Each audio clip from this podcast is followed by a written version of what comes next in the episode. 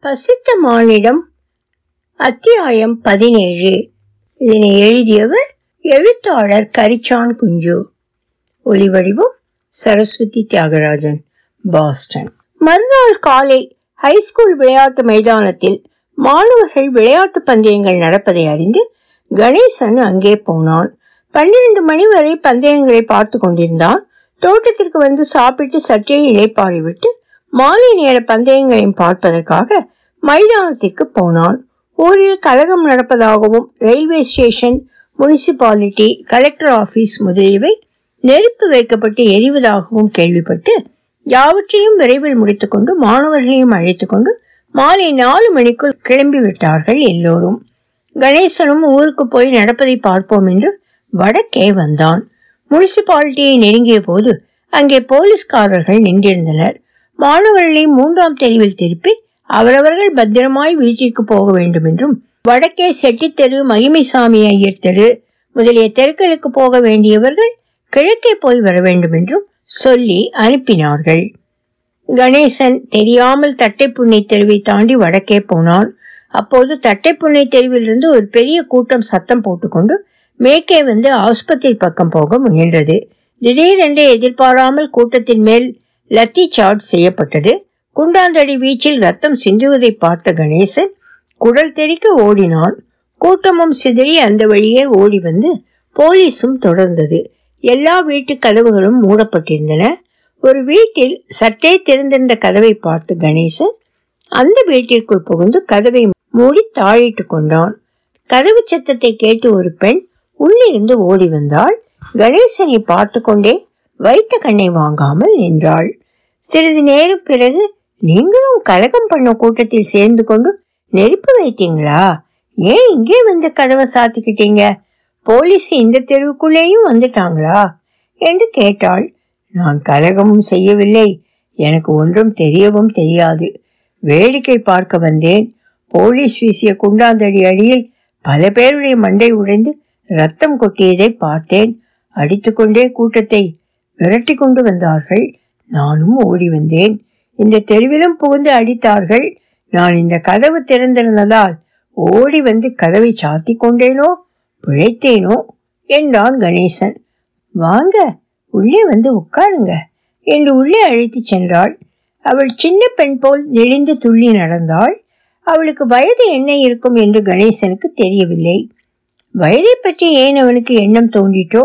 ஒன்று மட்டும் தெரிந்தது. அவனுக்கு அவள் மேல் பாய்ந்து கீழே வீழ்த்தும் விலங்கு வெறி வந்துவிட்டது.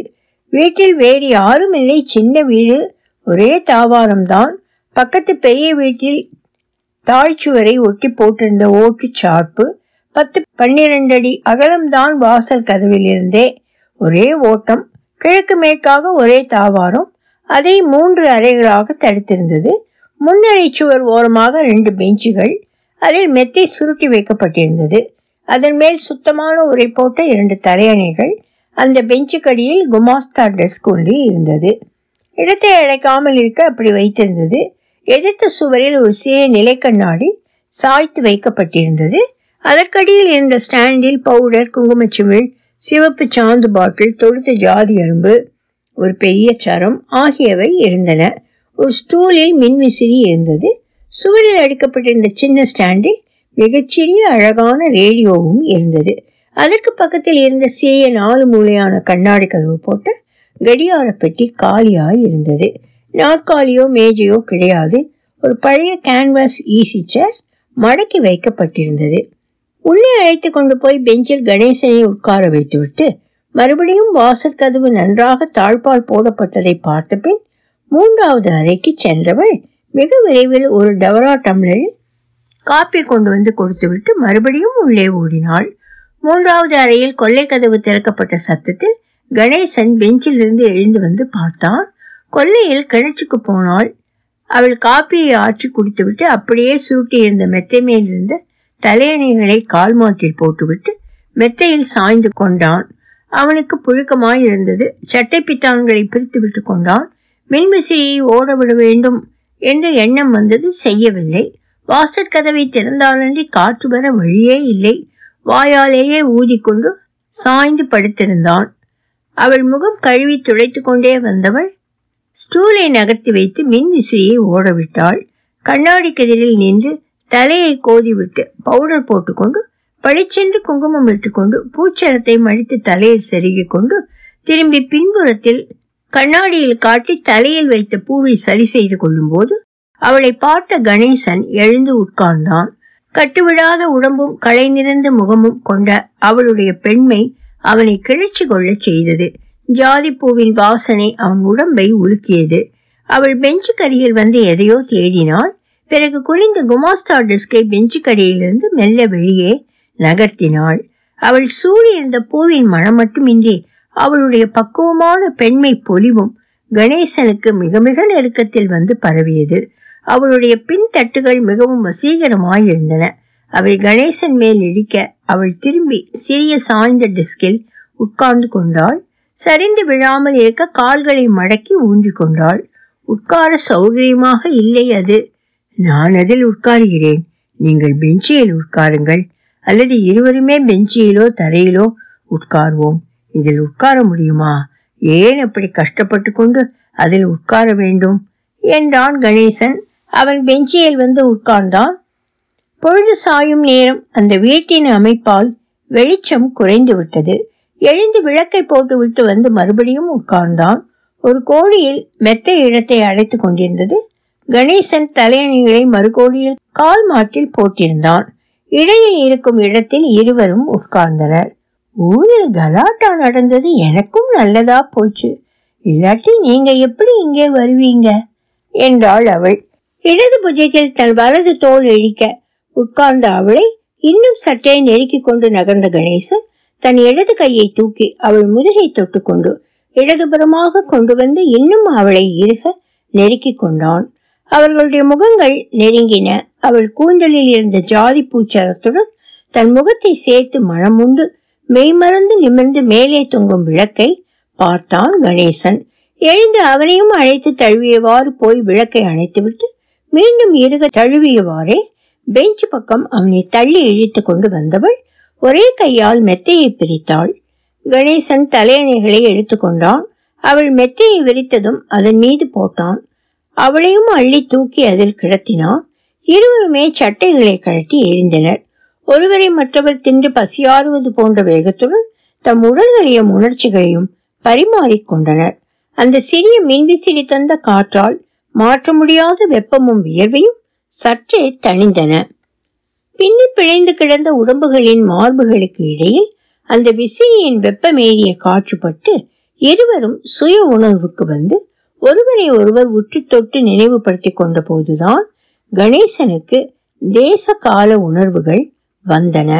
எழுந்து போய் தட்டு தடுமாறி அதற்குள் பழைய ஞாபகம் போல் ஆகிவிட்டிருந்த இருட்டில் சுவிட்ச் இருக்கும் இடத்தை நினைத்து பார்த்து கொண்டே நிதானமாக போய் எதையும் இழிக்காமல் இடராமல் விளக்கை போட்டான். படுத்து கொண்டபடியே ஓரளவுக்கு இழுத்து போட்டு கொண்ட அவள் முகமெல்லாம் பூவாய் மலர்ந்து கண்ணெல்லாம் இன்பம் தேங்க சோம்பலுடன் கண் இமைகளை கொட்டிக்கொண்டு கிடந்தாள். ஒரு அரை நிமிஷம் அவளுக்கு தன்னால் எழுந்திருக்க முடியுமா? என்ற சந்தேகமே வந்துவிட்டது. துவண்டு கிடந்த உடம்பை ஒரு கழித்து உடனே எழுந்து உட்கார்ந்து கணேசனை பிடித்து கொண்டு பெஞ்சிலிருந்து இறங்கினாள். கடியார பெட்டியை பார்த்தாள். மறந்தே போயிட்டேன். டைம் பீஸ் ரிப்பேருக்குல்ல போயிருக்கு?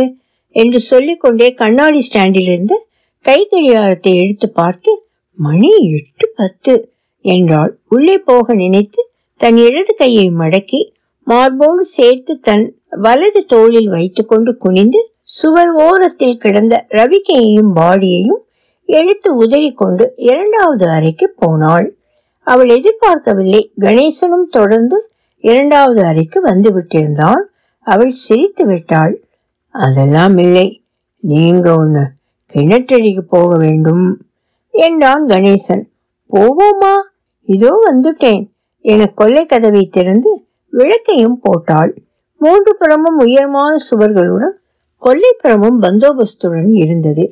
மேலண்டை சுவரில் சின்ன நிலையும் கதவும் கிணற்றடியில் சிறு தரைப்பரப்பு செடி கொடி ஒன்றுமில்லை. மேலண்டை சுவரின் வடகோடியில் சிறு சுவர்கள் எழுப்பியிருந்தது. அங்கே போக காலடி எடுத்து வைத்தான் கணேசன். இதற்குள் கிணற்றிலிருந்து தண்ணீர் இழுத்து வைத்துக்கொண்டு அவள் கைகளால் முகம் கழுவிக்கொண்டு மறுபடியும் இரண்டாவது வாளி இழுக்க கயிற்றை உள்ளே விட்டு கொண்டிருந்தாள். அங்கே போகணும்னு அவசியமில்லை. இப்படியே போகலாமே. அங்கே போகணும்னாலும் அவள் பேச்சில் பிராமண வாழை அடித்தது புதிதாக. கணேசன் திரும்பினான். இதற்குள் இரண்டாவது வாளியில் அவள் மறுபடியும் தன் கை கால்களை முழங்கை முழங்கால் வரையிலும் கழுவிக்கொண்டு வாங்கோ கை கால் அலம்பிக்கோங்கோ என்று கூப்பிட்டாள் ஜலத்துடன். அவளே வாளியை தூக்கி கொண்டு ஊற்றவும் வந்தாள். நீங்க உள்ள போங்கோ. நான் அண்ணா நிறைய ஜலம் இழுத்து விட்டுண்டு வரேன் என்றான் கணேசன். சொன்னானே தவிர ஒரு நிமிஷத்தில் அவளுடன் உள்ளே போய்விட்டான். தான் துடைத்து கொண்ட ஈரத்துடன் துண்டை கொடுத்தாள் அவனுக்கு. இருவரும் சேர்ந்து கொல்லை கதவை சாத்தி தாழ் பால் போட்டார்கள். எனக்கு பசிக்கிறதே ரொம்ப என்றான். இன்னுமா? என்று அழுத்தி கிண்டல் பார்வையுடன் கீழுதட்டை கடித்துக்கொண்டு என்ன செய்தி? என்று கேட்பது போல் முகத்தை நெளித்து அசைத்தாள். இதோ இன்னும் அரை மணியில் சமைத்து விடுகிறேன். ஒரு வத்த குழம்பு வச்சு அப்பளம் சுட்டா போச்சு. மோர் வேண்டாம் பாலுஞ்சாதமே சாப்பிடுங்கோ என்று சொல்லி அவரை முன்னறைக்கு அழைத்து போய் ஈசி சேரை பிரித்து போட்டு உட்கார சொல்லி விசிறியை பக்கத்தில் இழுத்து வைத்து ஓடவிட்டு ரேடியோவை திருகிவிட்டு நல்ல பாட்டு பாடும் இடத்தில் வைத்துவிட்டு இன்னைக்கு திருச்சி ஸ்டேஷனில் மதுரை மணியையர் பாட்டு ஒன்பது மணி வரையில் என்று சொல்லிவிட்டு மேலும் தயங்கி குனிந்து அவன் மோவாயை தூக்கி பாவம் நல்ல பசி உங்களுக்கு.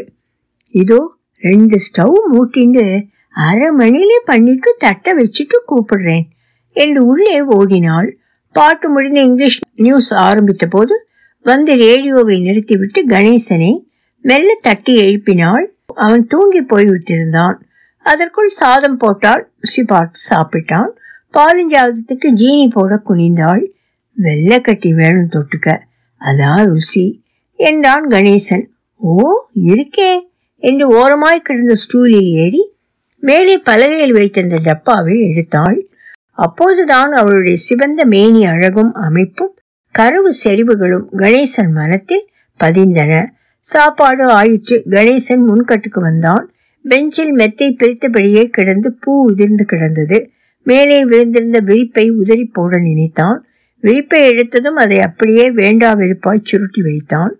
கையெலும்பும் அவசியத்தை உணர்ந்து சமையலறை பக்கம் போனான். கொல்லை கதவு திறந்தே இருந்தது. தண்ணீர் எடுத்து கைகளை அலம்பிக் கொண்டு உள்ளே வந்தான். அதற்குள் அவள் சாப்பிட்டு முடித்து பாத்திர பண்டங்களை ஒழித்து போட்டுவிட்டு எச்சில் இட்டு கொண்டிருந்தாள். குந்தி உட்கார்ந்திருந்தான் கணேசன். அங்கேயே வட்டமிட்டான். நீங்க இப்படி ரொம்ப பொல்லாதவனாய். இருப்பேன்னு நினைக்கவே இல்லை நான் என்றாள். நீங்கள் மட்டும் ரொம்ப சாதுவாக்கும் என்றான் கணேசன். இருவரும் முன்கட்டுக்கு வந்தனர். அவன் ஈசி செயலில் சாய்ந்தான். ரொம்ப தொய்யறதோ? நாளைக்கு வேற புதுசா வாங்கணும். நீங்க வெத்தலை போட்டு போயிடோ அவசியமில்லை. இப்போதாவது தான் போட்டுக்கொள்வேன். நாளைக்கு எல்லாம் வாங்கிட்டு வந்துடுறேன். இந்தாங்கோ என்று தான் பிரித்த அசோகா பொட்டத்திலிருந்து பாதி பாக்கை அவன் கையில் உதிர்த்தாள். ஈசி சேருக்கரையில் அவன் காலடியிலேயே உட்கார்ந்தாள். அதை மென்று கொண்டே "ம், வந்து இந்த ஆத்தில் இந்த வீட்டில் என்று ஏதோ கேட்க விரும்பினான். என் பேர் வந்து இல்லை. சுந்தரி என்று அழகான பெயர்தான். இந்த ஆத்தில் பேசலாம். நாங்கள்லாம் எங்க அம்மா நான் எல்லாரும் பிராமணாதான். எங்க அப்பா தான் வேறே. இங்கே துணைக்கு யாருமே இல்லையா? நீங்க மட்டும்தான் இருக்கேளான்னு இங்கே துணைக்கு யாருமே இல்லையா? நீங்க மட்டும்தான் இருக்கேளான்னு இல்ல யாருமே இல்லையா? நீங்க மட்டும்தான் இருக்கேளான்னு என் கேள்வி. நீங்க தான் வந்துட்டீங்களே துணைக்கு. எங்க அம்மா இருந்தா துணையா? இப்ப தான் சித்திரை மாசத்துல காலமானாள். இனிமேல் நீங்கள் தான் எனக்கு நிரந்தரமான துணை. நானும் இந்த துணைக்காகத்தான் இத்தனை நாள் காத்துண்டிருந்திருக்கேன் போல் இருக்கு. எனக்கு அப்படி ஒன்றும் வயசாயிடலை. பிறந்த தேதி சொல்லுங்களேன். ஏன் ஜாதகம் பார்க்க போறேளோ நிஜமாகவே எனக்கு ஜாதகம் இல்லவும் இல்லை. உங்களை விட சின்னவளாத்தான் இருப்பேன். அதனால் என்ன? சொல்லுங்களேன் பார்ப்போம். பத்து ஒன்று ஆயிரத்தி தொள்ளாயிரத்தி பதினேழு. கரெக்ட் டேட் இது.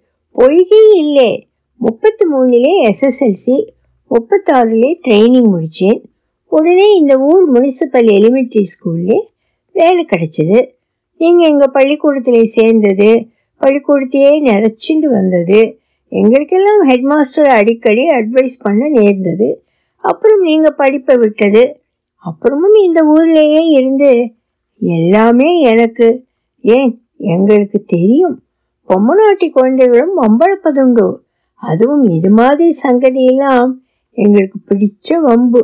அப்புறம் இப்போ கொஞ்ச நாளாக நீங்கள் சைக்கிள்லேயும் நடந்தும் கடைத்தெருவிலும் வேறு இடங்கள்லேயும் வரபோது போகிறபோது நாங்கள்லாம் பார்த்திருக்கோம். கல்யாணமாகி குழந்தை குட்டிகளோடு இருக்கிறவா? சில பேருக்கு உங்க மேலே ஒரு கண்ணு. நல்ல வேலையா போச்சு. எது? என்று குறுக்கிட்டான் கணேசன்.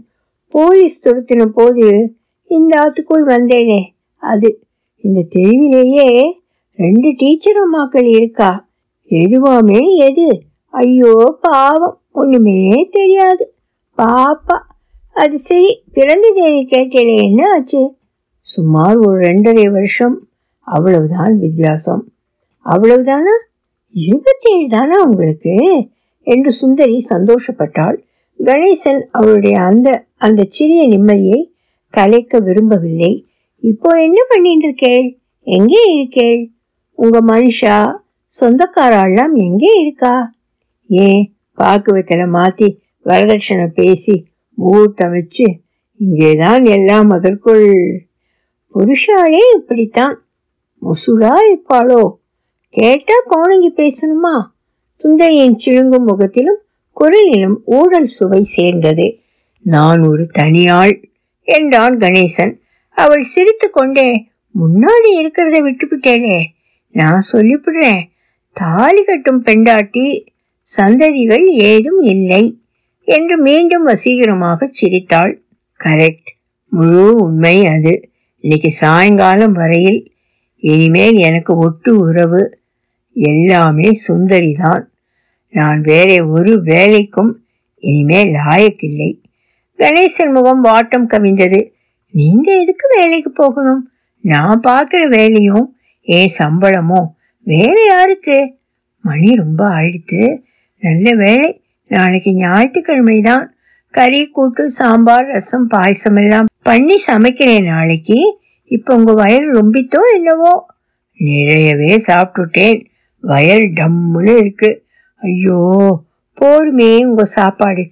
வெடிச்ச சாதம் அப்படியே இருக்கு. என்று எழுந்து போனவள் கீழே இருந்த படுக்கை விரிப்பை எடுத்து பார்த்து அதை அப்புறப்படுத்திவிட்டு உள்ளே போய் பெட்ரூம் விளக்கை ஏற்றி அங்கேயே வைத்துவிட்டு சலவை செய்த விரிப்பை கொண்டு வந்து மெத்தை தலையணைகளை தட்டி போட்டு விரித்தாள். மீண்டும் வந்து ஈசி சேருக்கு பக்கத்திலேயே உட்கார்ந்தாள். கணேசன் உடனே எழுந்து வராததால் அவளும் வந்து உட்கார்ந்திருந்தாள். உங்க அப்பாவை பத்தி சொன்னேரே மறுபடியும் இந்த மரியாதை. சரி உங்க அப்பாவை பத்தி சொன்னேயே சுந்தரி. அவர் வேறேன்னு. அதுக்கு என்ன அர்த்தம்? ஓஹோ இன்னும் சந்தேகமா உங்களுக்கு? நான் பிராமணாளான்னு. சே சே இதென்ன பைத்தியம் உனக்கு? எனக்கு அதெல்லாம் கிடையாது.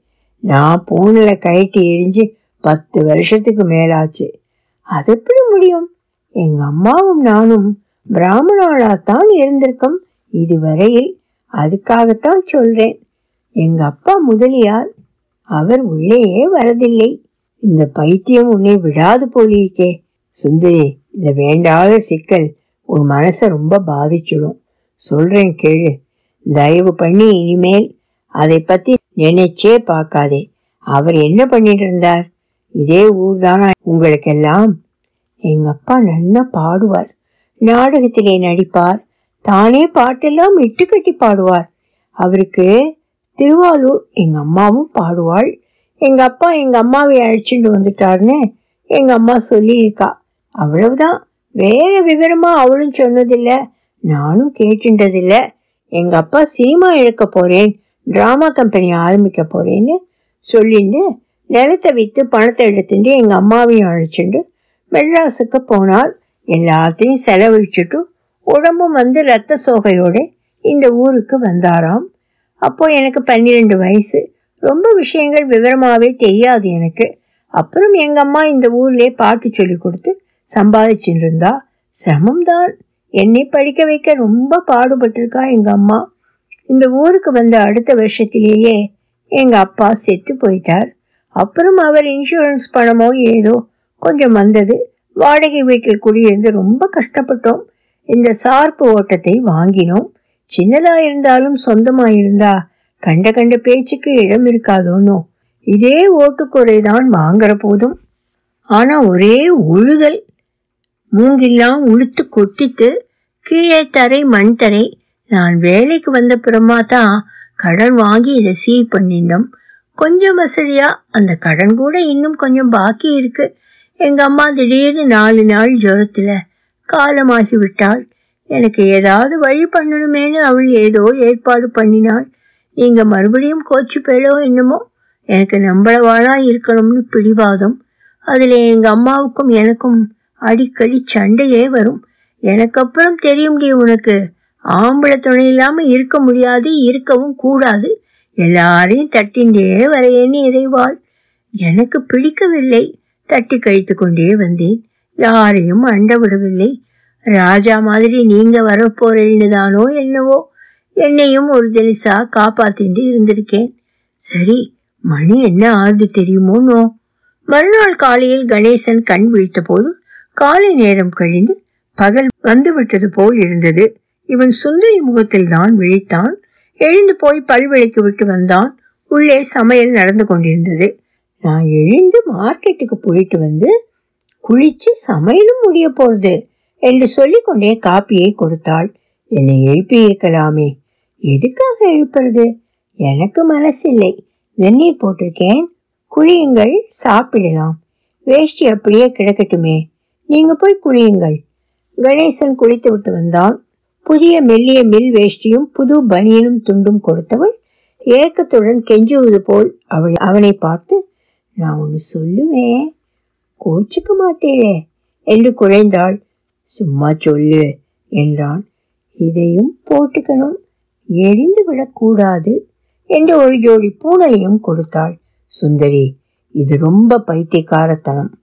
இருக்கலாம் இது இருந்தா எனக்கு ரொம்ப மனசுக்கு சந்தோஷமா இருக்குமோன்னு தோன்றது. இதில் என்ன கஷ்டம் உங்களுக்கு? இதை பிரித்து தனித்தனியாக எடுக்கிறது தான் கஷ்டம். சிடுக்கு விழுந்துட்டா அப்புறம் அதை ஒன்றுமே பண்ண முடியாது. நான் பிரிச்சு தரேன். சுலபமா வருமே அது. அவள் அதை மெல்ல தனித்தனியே எடுத்து கொடுத்தாள். நீயே மாட்டி விடு? எனக்கு அதை எப்படி போட்டுக்கிறதுன்னு கூட தெரியாது. கஷ்டம் என்றான் கணேசன். கொஞ்சம் குனியுங்கோ என்றாள் சுந்தரி. வேண்டுமென்றே எம்பினான். ஸ்டூலை போட்டு நில்லேன். கிண்டலா இருக்கு உனக்கு என்று குனிந்தான். பூணுலை இடது தோளில் போட்டுவிட்டு கொள்ளை அழகு. இப்பதான் நன்னா அப்படியே இப்படியே வந்து கண்ணாடியிலே பார்த்துக்கோங்களேன் என்று அவளை இழுத்து தள்ளி இழுத்து நெருக்கி கண்ணாடி அடியில் அழைத்து சென்று நிறுத்தினாள். ஞாயிற்றுக்கிழமை முழுவதும் ஊரில் போலீஸ் ரோந்தும் அடக்குமுறையும் அதிகமாயின. திங்கட்கிழமையின்றும் ஊர் அமைதி நிலையை அடையவில்லை என்று பள்ளிகளை மூடிவிட்டார்கள். கணேசனுக்கு தோட்டத்துக்கு போக வேண்டும் போல் இருந்தது. ரவுத்து வந்து தன்னை தேடுவாரோ என்ற கவலை கணேசனுக்கு. சுந்தரியிடம் அதை அவன் சொல்லவில்லை. தெற்கே போய் தன் பெட்டி முதலியவற்றை எடுத்து வர வேண்டும் என்று மட்டும் சொன்னான். அவள் சாயங்காலம் போய் வரலாம் என்று அவனை தடுத்து நிறுத்திவிட்டாள்.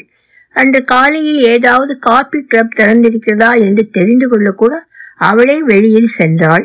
ஆஸ்பத்திரிக்கு கீழ்ப்புறம் இருக்கும் பாலக்காடு கிருஷ்ணயர் கடை திறந்திருந்தது. ஏக கூட்டம் அங்கே. சுந்தரி பம்பரம் போல எல்லா வேலையும் செய்வாள். துளி கூட அழுத்து கொள்ள மாட்டாள். ஆனால் அம்மியில் அரைப்பதும் ஆட்டுக்கல்லிலும் அரைப்பது மட்டும் அவளுக்கு முடியாது. பழக்கமும் இல்லை அவளும் அதை விரும்பவில்லை. கணேசனுக்கு காலையில் இட்லி சாப்பிடாவிட்டால் பசி தாங்காது. கிருஷ்ணயர் கடையில் ருசியும் சுத்தமும் கணேசனுக்கு தெரியும். அவன் அங்குதான் காலையில் ஆகாரம் பண்ணுவது வழக்கம். சுந்தரி கூட்டத்தில் போய் இட்லி வாங்கி வர முடியாமல் திரும்பி வந்து சொன்னாள் இதற்காகவா நீ போனாய்? நான் உண்டியா முடமா? என்றான் கணேசன்.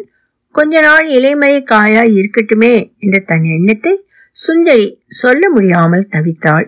கணேசன் தானே போய் ஆகாரம் செய்து கொண்டு அவளுக்கும் வாங்கி கொண்டு ஊர் செய்தியெல்லாம் தெரிந்து கொண்டு தாமதமாய் வந்தான். அதற்குள் பல தடவை வாசலுக்கு போய் கவலையுடன் பார்த்தாள் சுந்தரி. அண்டை அயல்களில் முணுமுணுப்பும் ஊகங்களும் வளர்ந்தன. சுந்தரியே வேண்டுமென்று ஒரு நடுவயது பெண்மணியை கூப்பிட்டு வைத்துக்கொண்டு பேசிக் கொண்டிருந்தாள் கணேசன் வரும்போது. அந்த பெண்மணி எதிர் வீட்டில் இருந்த சோமபத்தரின் மனைவி. மஞ்சள் குங்குமம் அணிந்தவள். அவன் தயங்காமல் வந்து சட்டையை கழட்டிவிட்டு ஈசி சேரில் சாய்ந்தான். சுந்தரியுடன் பேசிக் கொண்டிருந்தவள் அவனையும் அவன் அழகான அகலமான மார்பையும் பூநூலையும் பார்த்து பார்த்து வியந்து கொண்டிருந்தாள். அவள் வாயை திறக்கவில்லை. சுந்தரிக்கு ஒரே அவசரம். யாருன்னு பாக்குறீங்களா இவர்தான் எங்க அம்மா எனக்கு பார்த்து முடிச்சிருந்த மாப்பிள்ளை. அப்போ அவசரமா பம்பாய்க்கு போயிட்டாரு. இப்பதான் வந்திருக்காரு. ஆவணி மாதம் பிறந்ததும் கல்யாணம் பண்ணிக்க போறோம் என்றாள் ரொம்ப சந்தோஷம். நல்லா சேமமாய் இருக்கணும். காத்திருந்தாலும் கண்ணுக்கு நிறைஞ்ச வர அடைஞ்சிருக்கீங்க. நல்லா இருக்கணும். அந்த பெண்மணி போய்விட்டாள். இதென்ன நாடகம்? நாடகக்காரர் பெண்ணோனோ என்றான் கணேசன். இது இனிமே சத்திய நாழிலே ஊர் பூரா டாம் டாம் ஆயிடும். அப்புறம் இதை பத்தி யாருமே நினைக்கவும் மாட்டா கவலையும் படமாட்டா. நீங்க இன்னைக்கு எண்ணெய் தேய்ச்சிக்கிறேன். ரெஸ்ட் எடுத்துண்டு சாயங்காலமா உங்க தோட்டத்துக்கு போய் ராத்திரி தங்கி விட்டு ஐயோ ஏன் அப்படி? அப்படித்தான் அபசகுனம் மாதிரி ஐயோன்னு சொல்லக்கூடாது. மூணாங்கட்டில் கூடாது. செவ்வாய்க்கிழமை வந்துடுங்கோ. எனக்கும் ரெஸ்ட் வேணுமோன்னா என்று நமுட்டி சிரிப்பு சிரித்தாள். சிங்களத்துக்கு கடிதம் எழுதி வாத்தியாரை தேடிக்கொண்டு போவதில் பயனில்லை என்றும் தானும் தன் முடிவை மாற்றிக் கொண்டு விட்டதாகவும் பின்பொரு நாள் வந்து அவரை சந்திப்பதாகவும் தெரிவித்து விட்டான் கணேசன். திங்கட்கிழமை இரவை தோட்டத்தில் கழித்தான். கணேசன் புறப்பட்டு போன போதே சுந்தரி முதல் நாள் பேசிக் கொண்டிருந்த பெண்மணியை மறுபடியும் அழைத்து வந்து அவளிடம் தன் தாயார் அணிந்திருந்த திருமங்கலங்களை கொடுத்து பத்தரிடம் சொல்லி மெருகு போட்டு தருமாறு கேட்டுக்கொண்டாள் உள்ளே அழைத்து போய் காப்பி கொடுத்தாள். வீட்டில் யாரும் இல்லை என்பதை பத்தர் வீட்டு பெண்மணி தெரிந்து கொண்டாள். அவர் எப்ப வருவாரு? என்னைக்கு கல்யாணம்? என்று கேட்டாள். வாயெல்லாம் பல்லாக. புதன்கிழமை கல்யாணம். கோவிலில் தான் அவங்கெல்லாம் நாளைக்கு ராவிலே வராங்க. செவ்வாய்க்கிழமையெல்லாம் அதனால பொழுது சாஞ்சி வருவாங்க என்று சொல்லி அவளை அனுப்பினாள் சுந்தரி. முதல் காலை விழிய இன்னும் நேரம் இருக்கும் போதே கணேசனை எழுப்பினாள் சுந்தரி. விடுவதற்குள் குளித்துவிட்டு இருவரும் ஒத்தை தெரு பிள்ளையார் கோவிலுக்கு போனார்கள். வலம் வந்தார்கள். மஞ்சள் கயிற்றில் கோத்த தாலியை எடுத்து கணேசனிடம் கொடுத்தாள். கணேசன் பேசாமல் அவள் இழுத்த இழுப்புக்கு ஈடு கொடுத்து கொண்டிருந்தபடியே அவள் கழுத்தில் தாலியை கட்டினான். அவள் கொடுத்த மஞ்சளை அதில் அப்பினான். சுந்தரியும் கணேசனும் சந்நிதியில் வணங்கி எழுந்தனர். அவர்கள் வீட்டிற்கு வந்து ரொம்ப நேரம் ஆன பிறகுதான் பொழுது விழுந்தது கணேசன் இதெல்லாம் என்ன? எதுக்கு? என்று அழுத்து கொண்டான். எனக்கு வேண்டும் போல இருக்கிறது. ஊரறிய செய்யும் சடங்குக்கு வழி இல்லை. என் மன திருப்திக்கு நான் செய்து கொண்டேன். ஊருக்கு இனிமேல் என் கழுத்தே பதில் சொல்லும். அதைவிட எனக்கு இது ரொம்ப நிம்மதியை தருகிறது என்றாள் சுந்தரி. பொழுது விழுந்ததும் பத்தர் வீட்டு பெண்மணி வந்து கல்யாணம் விசாரித்தாள். தாலி கயிற்றை சரியாக முடிந்து ஆசி கூறினாள். அன்று பிள்ளையார் கோயில் காமாட்சி அம்மன் கோயில் காளியம்மன் கோயில் கனகாம்பா கோயிலுக்கெல்லாம் அர்ச்சனைக்கும் அபிஷேகத்துக்கும் பணம் கொடுத்தாள். வண்டி வைத்துக்கொண்டு அக்கறை பாப்பார மாரியம்மன் கோயிலுக்கு போய் அபிஷேகம் செய்ய சொல்லி தயிர் சாதம் பிரசாதம் வாங்கி வந்தாள். கணேசன் பிடிவாதமாய் மறுத்துக்கொண்டு எந்த கோயிலுக்கும் போகாமல் அவளையும் பரிகாசம் செய்து கொண்டு வீட்டிலேயே இருந்தான். சாயங்காலம் பெரிய கோயிலுக்காவது வரக்கூடாதா? என்று கெஞ்சினாள். அதுவும் கோயில்தானே? என்றான் கணேசன். பசித்த மாநிலம் தொடரும். ஒலிவடிவும் சரஸ்வதி தியாகராஜன் பாஸ்டன்.